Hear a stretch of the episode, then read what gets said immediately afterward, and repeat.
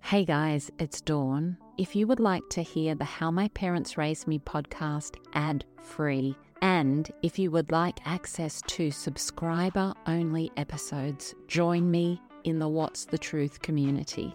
You can join via the Apple Podcast app. There's a link right there in the app, or go to what'sthetruth.supercast.com.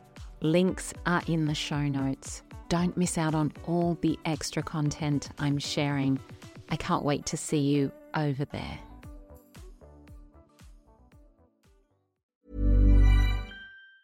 Mom deserves the best, and there's no better place to shop for Mother's Day than Whole Foods Market. They're your destination for unbeatable savings, from premium gifts to show-stopping flowers and irresistible desserts. Start by saving 33% with Prime on all body care and candles. Then get a 15-stem bunch of tulips for just $9.99 each with Prime. Round out Mom's menu with festive rosé, irresistible berry chantilly cake, and more special treats. Come celebrate Mother's Day at Whole Foods Market. Hiring for your small business? If you're not looking for professionals on LinkedIn, you're looking in the wrong place. That's like looking for your car keys in a fish tank.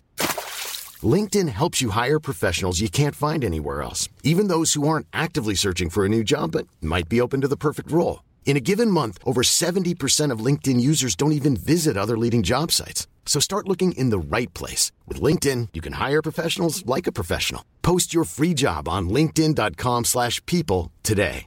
Everyone knows therapy is great for solving problems, but getting therapy has its own problems too, like finding the right therapist, fitting into their schedule, and of course, the cost. Well, BetterHelp can solve those problems. It's totally online and built around your schedule. It's surprisingly affordable too. Connect with a credentialed therapist by phone, video, or online chat, all from the comfort of your home. Visit betterhelp.com to learn more and save 10% on your first month. That's BetterHelp H E L P. she's not the enmeshed kind of mom. She's the hands off, ignoring, extreme emotional neglect, unloving, cold mom. Not a lot of talking, just more a glare, lots of silent treatment, um, disappearing for days and weeks on end. You know, no, no, no talk, just very strange behavior. So yeah. she wasn't, you know, she wasn't a drinker or anything like that, but very strange behavior. I always felt that, yeah, there was something wrong with me. Definitely. I was different. There was something wrong, you know, reinforcing other, oh, well, you're shy, you're this, you're that. Yeah, I definitely felt that I was, I felt that not belonging.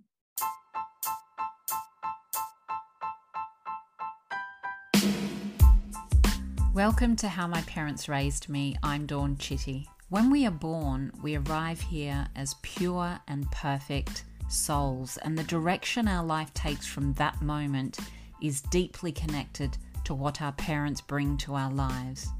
And what our parents bring to our lives is deeply connected to what their parents brought to their lives. And that's the cycle of families. I have always craved connection with real and raw stories to understand what makes you you, what makes you the absolutely unique human that you are.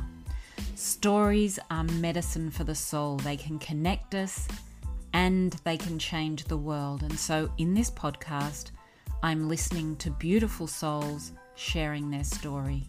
What happened to them, how they got through, and how they have healed and thrived despite everything to arrive right here in this moment.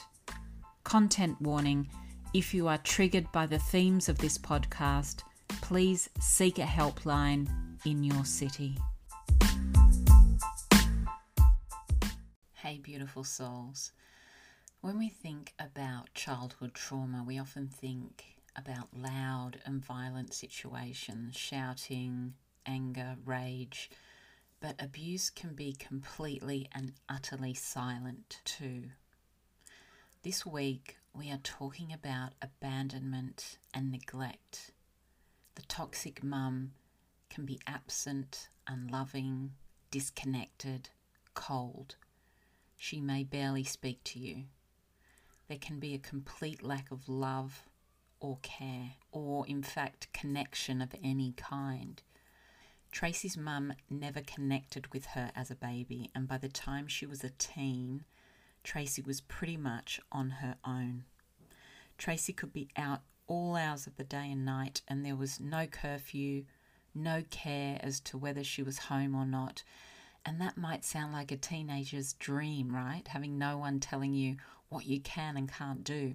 But in reality, this is a deeply lonely and dangerous place to be. Having a parent who doesn't want you home and has zero concern as to whether you're dead or alive is complete abandonment. And that can send a kid right off the rails. Tracy is now helping others to go no contact with toxic parents and is also working in somatic experiencing to help us to learn to regulate a traumatized nervous system. Please join me in hearing Tracy's story. Tracy, thank you so much for joining me today. You are Tracy Principi on Instagram, and you are helping people to regulate their nervous systems through somatic experiencing and also how to navigate going no contact with toxic parents, which are both extremely important areas of trauma work. This work comes from your experience of going no contact with your own mother. Can you tell us what your relationship with your mum was like growing up? Yeah, yeah. Thanks so much for having me. So, I didn't have, I never felt close to my mother. We didn't have a bond. And I did think that was strange as a child, although I didn't obviously know why. But I knew that I didn't you know, I didn't feel love, I didn't feel a connection. Um, and I thought it was me. I thought I was the problem, right? Well, there must be something wrong with me why I don't connect with my mom. I'm not close to her. I don't feel like going to her. I don't even feel like I like her. And she used to tell me when I was little that, oh, you just didn't bond with me um, and you were not, uh, you know, you were just cold and, and unemotional. And so she told me that. And again, I internalized it as a, it must be me. There must be something wrong with me. Yeah. But there was always that thing that I felt that there, and there were signs that there was something wrong with my mom, right? And she has an undiagnosed mental illness. Um, that's definitely apparent. What it is, it could be a bunch of different things. I could label it as, but you know, I, I really don't know because she's never been in therapy or got diagnosed with anything. But um, yeah, so there was always that weird thing of, yeah, there is definitely something wrong with my mom, but I didn't have anybody else in the household to validate it.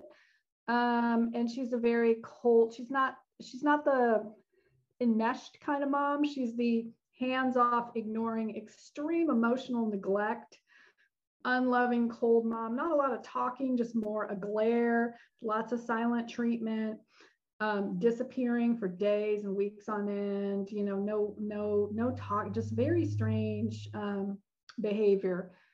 So yeah. she wasn't, you know, she wasn't a drinker or anything like that, but very strange behavior. Luckily, I had my grandmother who was wonderful. I mean, well, no, my grandma wasn't perfect, but I knew the difference, right? I knew that my grandma loved me, even though she also, and she was my mom's mom, she also wasn't um, super nurturing or loving, but she, I knew that she loved me, right? There was a big difference between her and my mom and the way I felt. So luckily, I had my grandmother. Yes. You know, yeah, yeah, taking it's, care of me. It's good to have that person, isn't it? Because some people don't have yeah. that don't have the parent or anybody else. So, what were you feeling as a little kid? You said that you felt or you were told, oh, you're just cold and and unfeeling. What did yeah. that make you feel about yourself as a as a little mm-hmm. kid? Yeah, I always felt that, yeah, there was something wrong with me. Definitely. Yeah, I was different. There was something wrong, you know, reinforcing other, oh, well, you're shy, you're this, you're that. So yeah, I definitely felt that I was, I felt that not belonging. Yeah. I guess, you know, I didn't, I don't think I had a word for it back then, but it was definitely, um, now I could probably identify it as not belonging. Yeah. yeah. You say that your grandmother was a different sort of person. What what was your mum's life like growing up? Did she do you think she felt loved? Yeah, she doesn't talk about she she always says her childhood was okay. She's like, oh, well, you know, I turned out fine. And I asked her, was there any trauma or, you know, abuse or whatever? And she said, no. However, now as an adult, I can see that that's not true. I know that her, my grandfather died when she was 16. And so that must have been traumatic because I believe that she was closer to her dad than her mom. I know that she said that, and she's a, she's an only child. Her parents didn't talk. They didn't. There was no fighting, but there was no, you know, there was no communication. It was just a lot of again silence, just you know, ignoring and and doing their own thing. So it sounds like she didn't get a lot of love or attention the you know my her my grandparents her parents were busy doing their own thing and she was kind of left alone to play. I guess when you don't get it yourself, you don't really know how to yeah. give it, right? You don't right, and that and right. that can just come down through generations and whilst she might have wanted to show love she probably didn't even have those tools i guess. It's interesting isn't it? Some people yeah, will develop those. interesting. Yeah. Yeah yeah it's interesting you know, to to kind of try to figure out the the trauma that's being passed down through generations, right? Um, to try to figure out what happened, especially if our parents are not forthcoming, they um, are denying their own trauma uh, or minimizing, you know, their own traumas. It can be hard to get the truth and, you know, factual information. Yeah, yeah absolutely. Yes so definitely a lot of that a lot of secrecy you know yeah and what yeah. about what about your dad what was your relationship like with your dad growing up so my mom um, had an affair my dad was married with five kids of his own he had five kids he was about 20 years older than her my mom was beautiful young very attractive you know very beautiful he was 20 years older married with five kids she had an affair and got pregnant and had me so I didn't know my dad at all. And he died when I was pretty young. He he was an alcoholic and he died of liver disease. And that, you know, back then they didn't, you know, if you had, you, you had liver disease, you didn't get a liver transplant, you died. Yeah, absolutely. Yeah. Oh my gosh. So yeah. so you don't know any of that family at all? No. So I, yeah, so that was really tough because I didn't, my mom never told me that, right? That that was seeing that now, that was some a shameful secret that she tried to keep. She never told me. I had to find that out on my own. And so I found out, I found out that true history actually not that long ago some years ago as an adult to try to find you know my half brothers and sisters they won't have anything to do with me. Really? Um, so yeah, so that's you know that was devastating. But now seeing that you know that's their tr- unhealed trauma that they can't even face that at all, right? Yeah. It's a tough, um, you know, reality. That is a tough reality. Yeah. I can imagine there's a lot of abandonment there, isn't there? Because yeah, absolutely. And yeah. I feel like if somebody turned up on my doorstep or on my phone or email and said, I'm related to you, I'd just be so interested in yeah. meeting that person. But it's interesting right. that some people just don't want to see anything yeah, about that it just doesn't yeah, they, fit in with their view of the world i guess. Right yeah and as far as i know everyone on my dad's side of the family is an alcoholic. They've either died from alcoholism or nobody i'm a recovering alcoholic myself but nobody really got in recovery. And so there's a lot of alcoholism on that side of the family so i can assume that you know they're just drinking away their pain. Yeah absolutely. Yeah um, you know, that's how they deal with things. They drink, you know. So so it took me a long time to realize that that has nothing to do with me. Yeah. Yeah, it really doesn't have anything to do with me. So by the time you get to sort of high school, you mm-hmm. you're probably quite lonely and abandoned in terms of any kind of connection or love at home. how did that affect you as a teen? Um, I started with an eating disorder at 14, uh, anorexia, and that progressed into um, drugs in high school and alcohol um, and sex and boys and and dropping out of high school. I didn't go to college, um, and then I got pregnant by the time I was 20. Wow. Yeah. yeah. yeah. And so that's really just a young person looking for any way to kind of absolutely i don't know connect or right. be a part of something or and it's so obvious isn't it and i just think yeah. that there's this whole story around oh these kids that go off the rails and they're yeah. they're all just no hopers it's like these kids are looking for something they're yeah. they've got no love there's no connection for them they're trying to find somewhere to fit in right yeah, absolutely. Yeah. Yeah. And because I had the mother that was very ignoring, I didn't have rules. I could be gone for days and she never came looking for me. Yeah. Never called the police. It was like, oh, good, you're gone. Cause I was like a burden to her. Right. So she never searched for me or wondered if I was okay or anything like that you know so there was and there were, i had no rules. Other kids had curfews and they you know they had to be in at a certain time and i didn't have any of that. Yeah. How did you feel yeah. about that at the time? At the time i thought it was strange because i noticed that other kids had rules and they had to come in and eat dinner at the you know with the family or whatever. But then there was other kids in the neighborhood that also didn't have rules and of course we're the ones that you know hung out with each other. Yeah absolutely. Yeah yeah. And so what what do you think was your lowest point eh, around that time? Mm. Yeah, I had a lot of low points. I think, you know, when I got pregnant, um, obviously I wasn't planning to do that. Um, but my daughter, you know, I, I gave birth and I was something to focus on, right? And I and I had to focus. I had a child. I was a parent, and it was something to focus on. And that's when I really turned things around and went to work. Yeah. You know, got a job. And her dad is an alcoholic and he was abusive when he was drunk. So I left that relationship pretty early after maybe she was about a year old, year and a half. Um, and I went to work. Yeah. Yeah. And that's when I turned all of that bad into achieving and perfectionism and all of those other things that we do.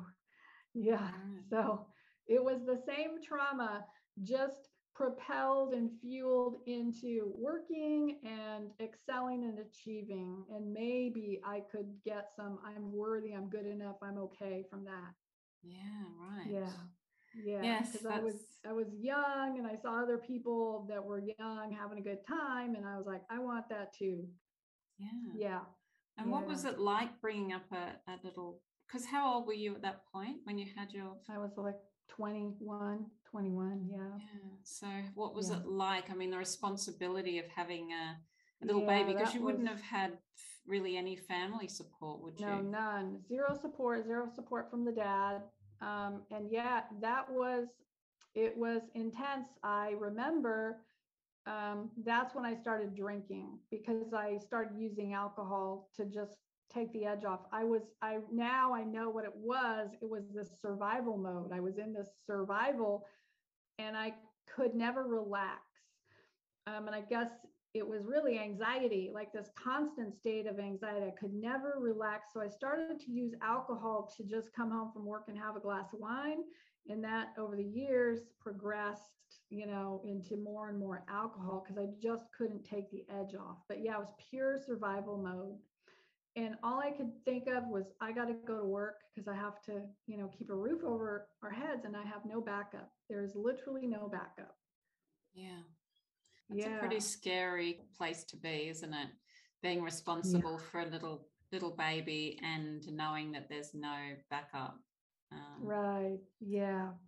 Yeah. So I I that energy really fueled me and I got really good jobs and I made a lot of money that I never had to depend on it because I was like, I'm never going to depend on the man because I had experienced that early abuse. Um, and I didn't ever want to feel in that position again where I couldn't get away. Yeah. Yeah, because that was about the lowest point of leaving her dad in the middle of the night with no no money, no co- nothing, no job, no education. That was a really low place to be. And I said, I will never, ever be in that position again. Yeah. Yeah. There's a, a lot of strength in that, right? I mean, you obviously had this inner strength because a lot of people can't do that. They can't, they can't get yeah. up and, and leave in the middle of the night. So you obviously had a real strength inside you just to make it all work for you yeah. um, uh, when you're at, at a really low point. Yeah. Yeah. It was definitely at a cost um you know because i um really you know started using alcohol and and um you know my daughter is a again that trauma that gets passed down. I didn't have that awareness that i thought i was like well i'm going to work and doing all these things. And my daughter was a product of being raised by an alcoholic single mom.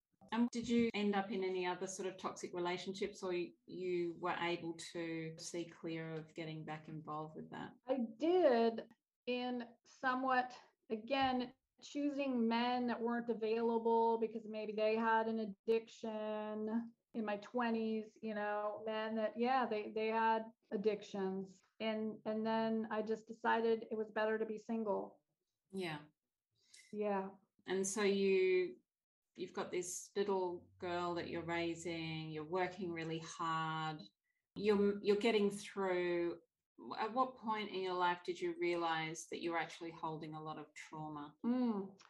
um gosh that was actually not really like not that long ago it was it you know was an accumulation of things. My daughter went off to college and i really felt that aloneness again. I hadn't felt that in a long time. And i had quit my corporate job because it wasn't it just wasn't working anymore right? I felt burned out. I felt unfulfilled. My drinking had progressed quite a bit by then. Um, so it was that thing that was always there you know, and I hear this from a lot of people, it's like that thing, and I'm just trying to get away from it. And I might change jobs, I might change, you know, boyfriends and th- all these things. And that works for a while, but there that thing is again, no matter where I go, there it is, right? And and so it had come back at that point pretty um, intensely. It intensified, and I still didn't know what it was. I didn't know I had trauma. I didn't know what it was.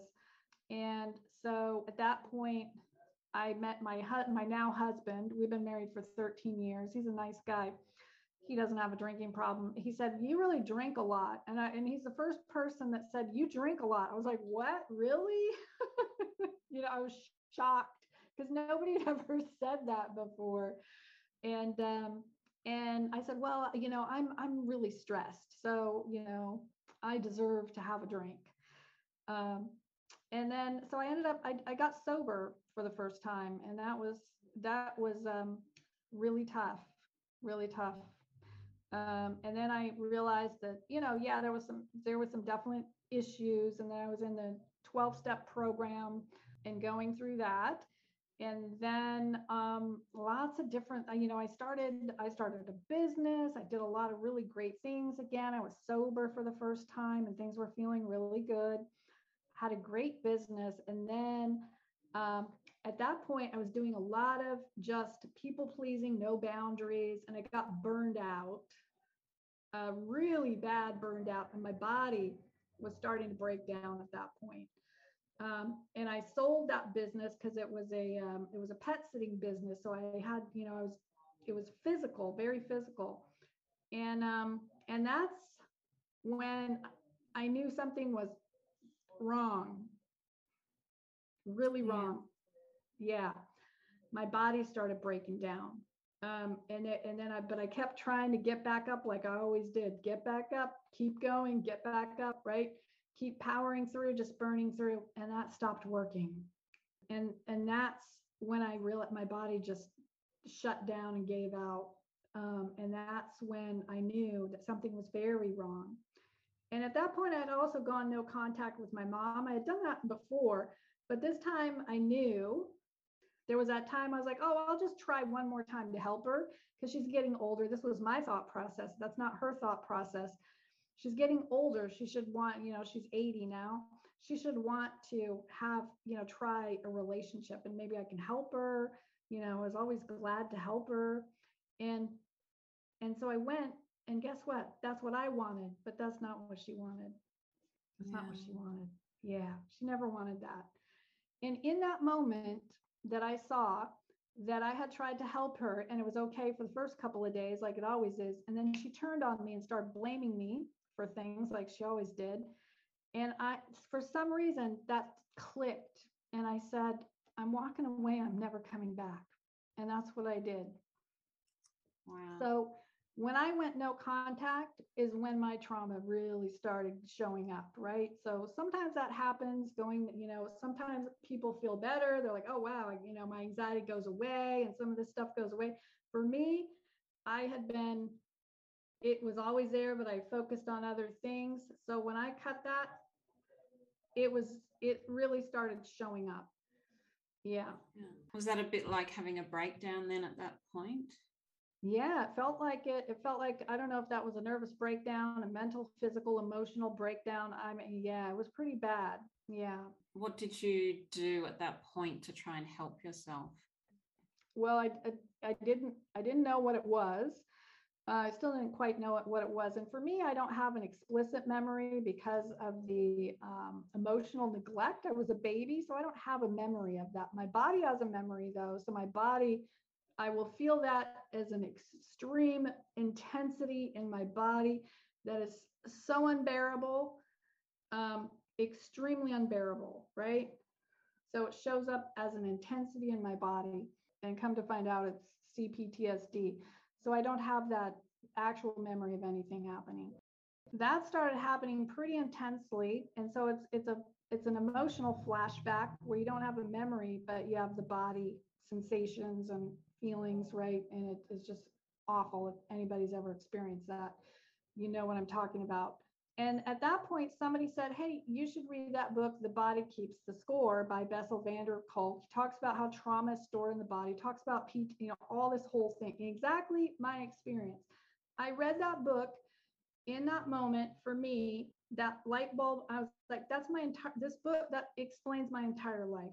I know I have CPT, I know I know this thing that just clicked, right? Um, and I knew. So the next day I called a somatic experiencing therapist. I made an appointment and I went, I went in and she said, Where do you feel that in your body? And the floodgates opened. Now that doesn't happen for everybody, but for me, I was just so ready for that because I was desperate. And she said, Where do you feel that in your body? I was like, wow, nobody ever asked me that before. Yeah. Were you doing other forms of therapy before that, like talk therapy and things? Did you see like yeah. a massive difference between those types of therapies? Yeah. I had done, you know, talk therapy. I have done, you know, a lot of meditation and yoga and spiritual. Um, I did a lot of spiritual Reiki, a lot of spiritual energy healing type of stuff. What else? Oh gosh, you know, just a lot of a lot of personal development type of things, you know, reading books and and all of those things, trying to um, have a healthy diet, exercise, vitamin supplements, herbal remedies, you name it. Um, tried all of that, but this, you know, was completely different. It made so much sense, you know, that your body and the nervous system uh, stores trauma, especially for those of us that actually don't have a memory in your mind, right? Yeah. And it explained my entire life of that memory in the body, my reactions, you know, different things. And I thought, wow, I'm, I'm not crazy. That explains everything. I'm traumatized. Yeah. And what a amazing revelation that is to yeah. to for a person you know like oh my yeah. gosh i'm not just going crazy it's actually yeah. something. And i think a lot of people I'm, um, I'm similar you know you can spend your entire life and all of a sudden you start realizing all of these things. It's it's amazing yeah. to actually have somebody that comes along and can help you in that way Ryan Reynolds here from Mint Mobile. With the price of just about everything going up during inflation, we thought we'd bring our prices down. So to help us, we brought in a reverse auctioneer, which is apparently a thing.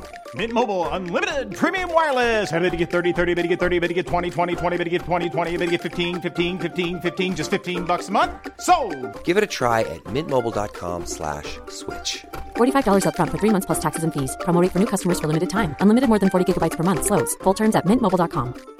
Hiring for your small business? If you're not looking for professionals on LinkedIn, you're looking in the wrong place. That's like looking for your car keys in a fish tank.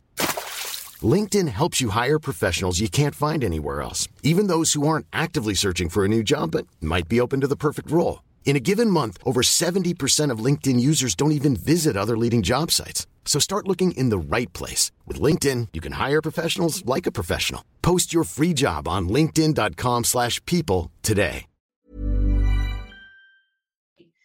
So, how long were you in that therapy to until you started feeling like you were?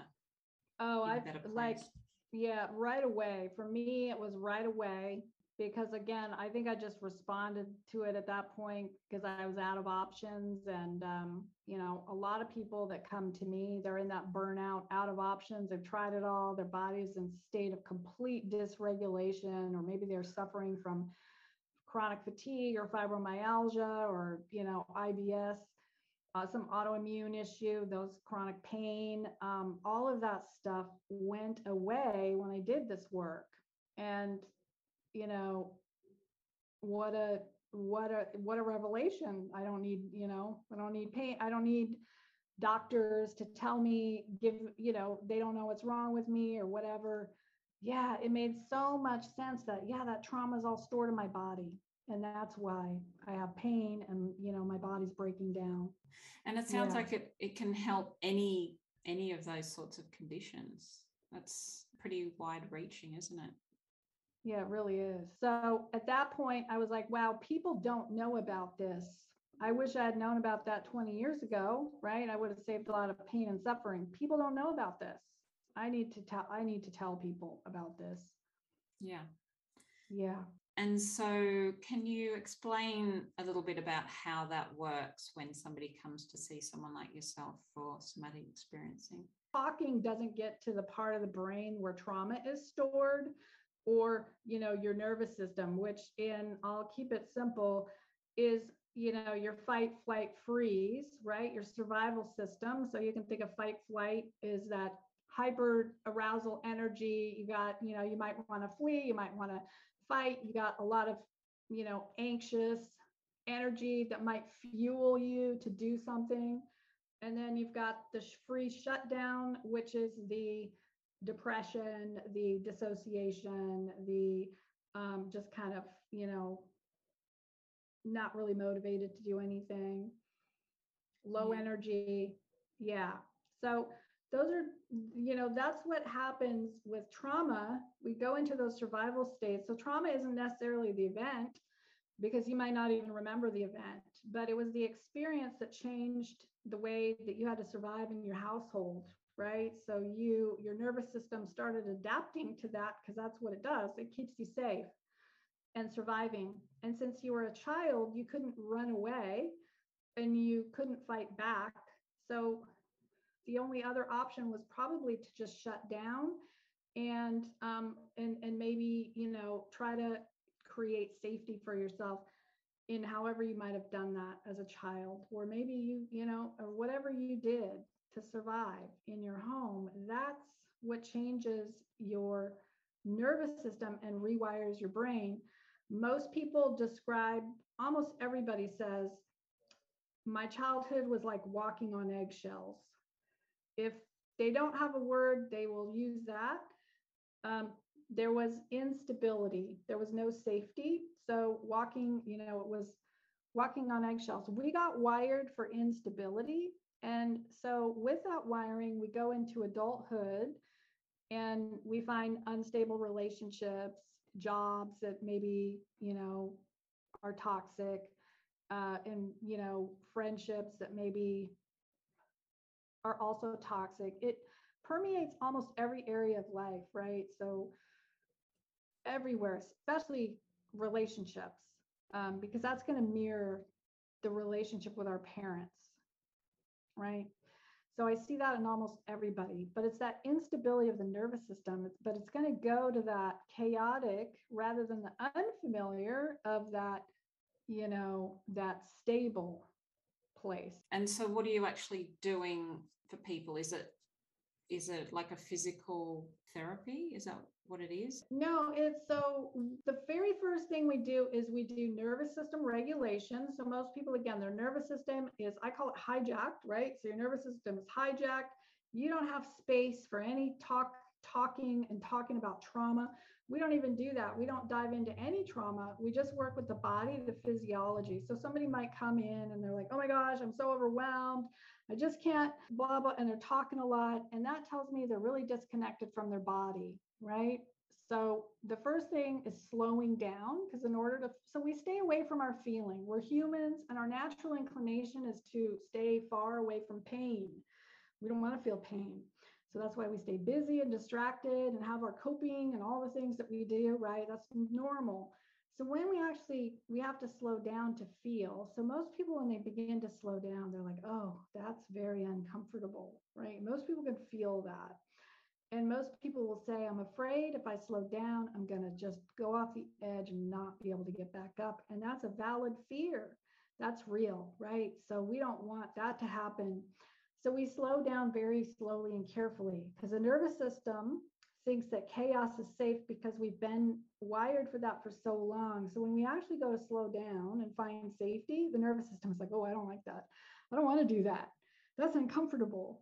So it's that is the trickiest part. And it sounds really simple, right? But it is very difficult. But if people stick with it to get through that, on the other side of that is this peace and freedom that you will never seek external validation, love from whatever ways that you do that, right? And we have a multitude of ways that we can do that. Mostly what I see is people pleasing, you know, not setting boundaries, just saying yes to everything. And again, that's not, if we listen to our bodies and our systems and honor that and learn to set that boundary, and setting a boundary is super scary, right? That's like maybe we got punished. We couldn't do those things as a child. So as an adult, it's very scary to set a boundary, even with a safe partner or a safe person that we might have in our lives. Most people can't do it, it's too scary. So when we find that safety, and safety is a felt sense in the body, it's a feeling. So because we didn't have that, we have to we have to create it, right? We have to find that feeling. Once we have that, everything else starts to fall into place it's really quite amazing. It's very it's a very organic process yeah. that absolutely transforms all of those areas of your life. Essentially what we're doing is you are becoming the person that you needed right in your life. You needed that support that love that nurturing. So my therapist told me because i told her my mom told me that i didn't bond with her but come to find out through somatic work, that's not true because babies will bond with a monster. That's what they they need that for survival. So I knew in that moment that that wasn't true. It was my mother the whole time. It was never me because a baby wants to bond with their mom. Yeah. Yeah. It was my mom that didn't bond with me. Yeah, absolutely. And yeah and so people are listening to this um, and they're thinking this might help me. Is mm-hmm. this going to be helpful to anyone who's struggling with trauma or who is it really good for? It's really good i mean anyone would benefit from regulating their nervous system. I think we have a society of people with unregulated nervous systems. Um, and so definitely anybody could benefit from nervous system regulation. But if you think about that fight flight freeze shutdown and you recognize that you have anxiety you have panic attacks you have depression you have anger outbursts or there's something there you know traumatically that maybe you just tucked away and forgot about move, you know tried to move through. Or if you are somebody that absolutely tried it all and there's that thing that, that's been following you around is still there, or possibly you even know that your parents might not be as healthy. Um, you know, we, we we sometimes make them out to be better than they are because again, we want that relationship. That's normal to want that. Yeah. Um, any if anything resonates here, you know, and has you thinking a little more deeply, um, then certainly this could be something that you might, you know, be interested in looking into a little bit more. Or if you've been in talk therapy a long time and you just feel like it's not doing as much as it, it could be doing, definitely, I believe this is the missing piece for sure is getting to that nervous system level and the body. Yeah. Yeah, absolutely. Yeah. Um, it all sounds so amazing. And just going back then to your own mum and and that decision that you made to go no mm-hmm. contact. Yeah so what you're doing now is helping others to do that. So how, that's a big part of it yeah. Yeah how yeah. how much does it change or how much did it change your life to to go no contact? Yeah it really i always say no contact is the first step because you're giving yourself that space to because what happens is we get into these codependent and meshed trauma but i didn't have that codependent mom but actually I, I see more of the codependent and meshed parents you know a mom and maybe an enabling dad and it's very enmeshed and codependent and it's similar to it it is a trauma bond just like you would have a trauma bond with a partner that trauma bond started with your family of origin, your parents. It's very hard to break from that because it's like a drug. It wires the brain for that in, intermittent reinforcement. Um, so what I see people is really struggling to break away. They break away. The parents come back. They go. You know, it's it's that push pull tugging, going back and forth. A lot of that, right? Um, and it breaks them down. Just um, they, you know, emotionally, mentally, physically broken down by that cycle of abuse that's really been going on since childhood. It's still going on in adulthood. So, breaking free from that trauma bond when they kind of take back their power, and we do some other work too, not just somatic, but you know, saying, I'm the adult now protecting my inner child, right? I am going to set those boundaries, and and this, you know, really create space. And, and oftentimes, when you remove yourself and you stop focusing on your parents, because all the focus goes on your parents, again, it's another distraction from your own pain. And so, taking a break and focusing, that is when you get the real clarity of, oh, wow, things were a lot worse than I thought, mm-hmm. right? Because I've been masking it all. And that's totally normal. Um, that happens. That's what happens. You break free, you get the clarity, you give yourself some space. Oh, you know, things are much worse than I had made out. I was making things, you know, better. And that, mm. again, of course, that's the yeah. way to protect ourselves. Yeah. And then, but, but that clarity helps fuel the change that's needed. Yeah. Yeah. Absolutely. But I think also when you've been in that situation since childhood, yeah. I think some people don't even realize that's how right. bad it is, right? They're That's just, right. it's just yeah. so familiar Normal. to them. Yeah. Um, and I speak to people just from my Instagram page, and you can just see it's very hard for people to see out of those relationships because they're yeah. so deep in them, aren't they?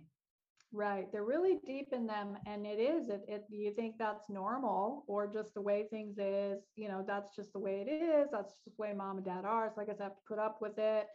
And then society doesn't really give us the opportunity.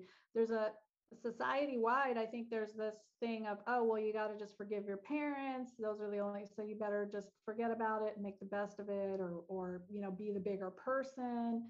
Um, but we wouldn't do that with domestic violence. You know, we tell people to leave, we wouldn't tell them to go back and work it out. And what people don't understand, it is the exact same. I can guarantee everyone that has been in an abusive relationship that came from your experience in your own family of origin. That just didn't happen for no reason. So, you know, again, society accepts, oh, yeah, you shouldn't be in it with an abusive partner. Yeah, leave, get out.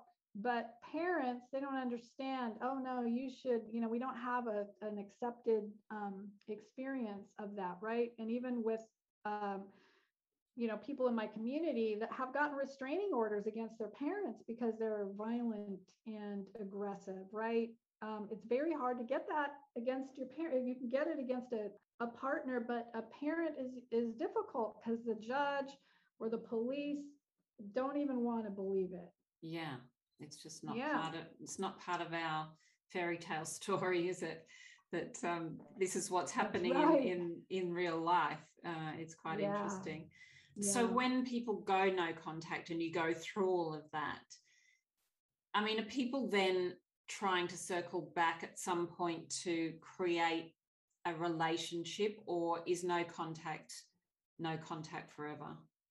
Um it, it's really up to whatever people want to do. Most people realize that they don't want to go back to that. Um, some people i don't think for anybody there's ever going to be a relationship because those parents aren't changing their behavior. They're staying exactly the same. The, the thing is is that you changed your behavior and the way you respond and the way you feel and all of that. So um, it does lessen the triggers. Like i can see my mom and she doesn't trigger me. She's not going to send me into a shame spiral or a trauma response where i'm going to self-harm in some way or self-destruct that doesn't happen anymore i i mean she doesn't trigger me and, and she will say things you know like offhanded comments. None of that bothers me because um, I know it doesn't have anything to do with me. But she's not somebody that I can connect with. She's very, um, you know, dissociative and in her own world. It's not somebody that you could connect with or even have a conversation with. Um, and that doesn't work for me, right? Mm. That kind of relationship doesn't work for me. Um, you could, you know, I could talk about the weather and the cats, and she will make that conversation last for hours you know but there's no con- you can't connect with her there's no way to connect with her now some people have highly abusive volatile parents you know that there's just no way to go back and they don't want to have you know they don't want any connection there some people can go back and it's a very boundaried you know they're not going back to that trauma bond. So the parent is forced to you know live by very tight boundaries.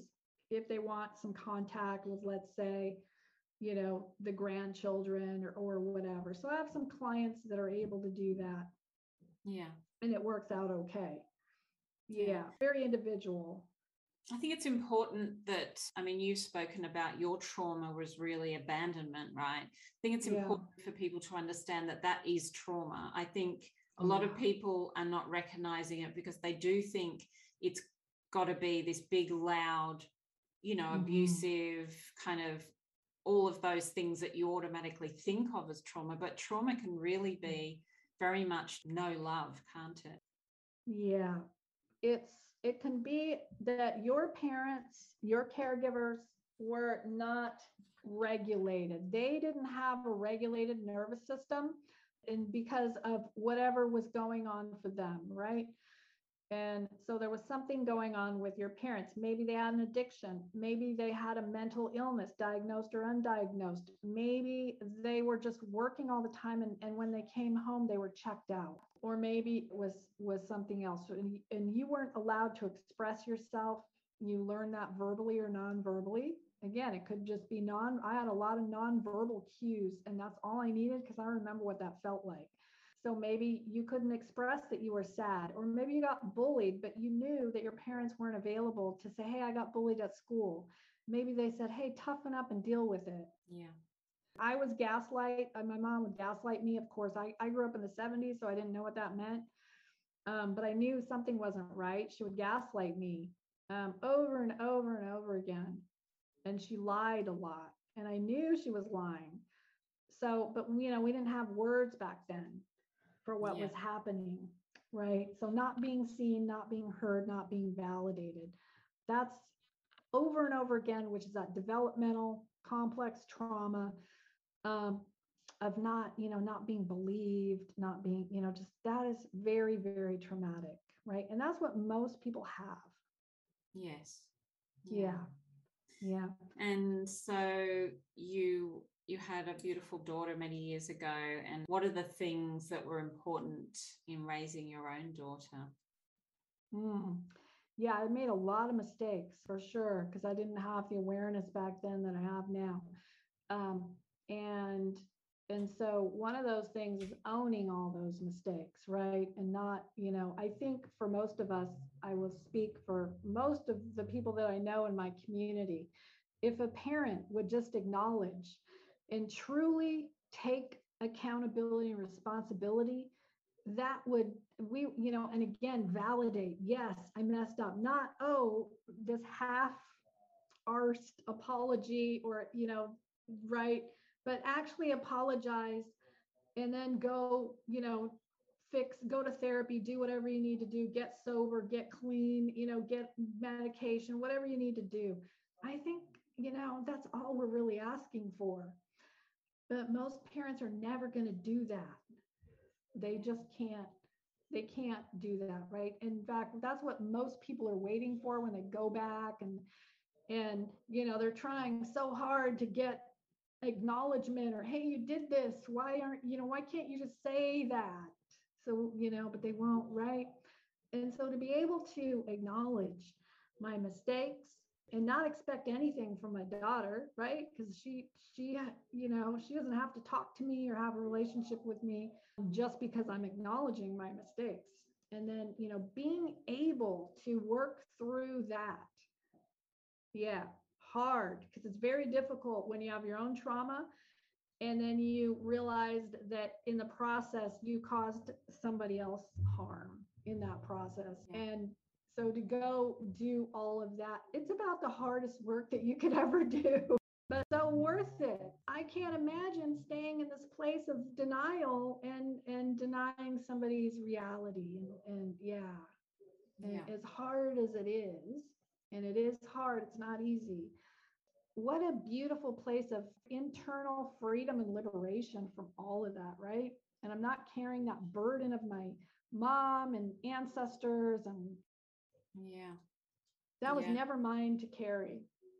Absolutely. I love that. And yeah, it's just breaking that cycle, isn't it? And doing it differently. And I mean, like you say, all anybody wants is just the acknowledgement of what what has happened because yeah. if when if you can't have acknowledgement you can't move on because it's right. like moving on in a great big lie because yeah. nobody's coming to the table and saying okay this is this was i played my part in this and that's that's right that's all we want isn't it yeah and that that's the repair we can't have that repair because there's nobody to repair with right because they're not so when i do this work you know we're repairing without them because they're not willing to do that, right? So we're doing all this work with them not included.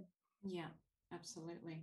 Yeah. Well, Tracy, you have some great offerings to help people who want to go no contact with toxic parents. Can you tell us where we can find you and everything about what you're doing there? Yeah. So I'm on Instagram at Tracy Principi. I'm pretty active on there. My website is tracyprincipi.com.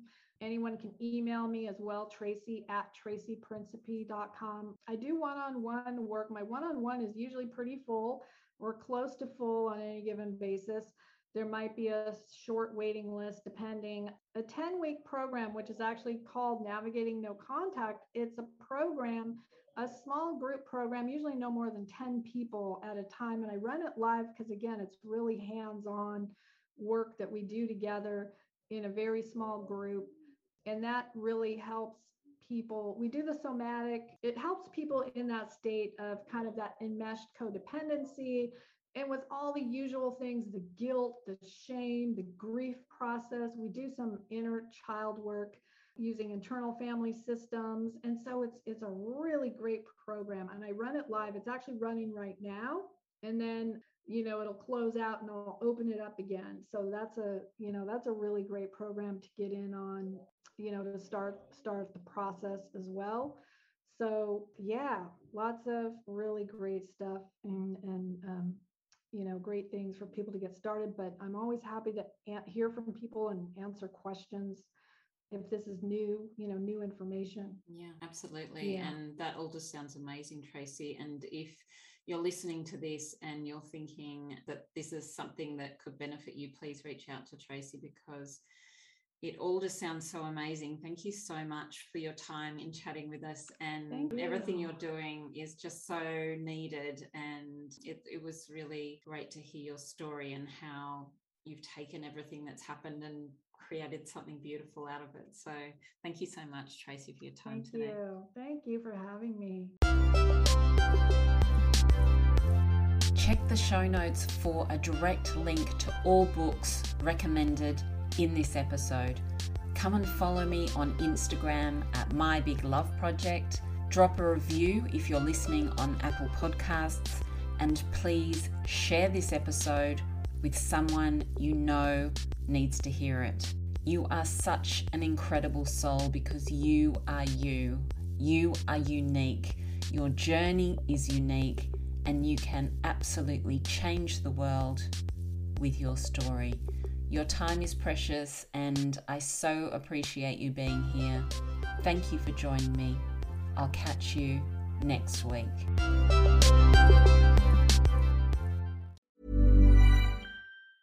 Planning for your next trip?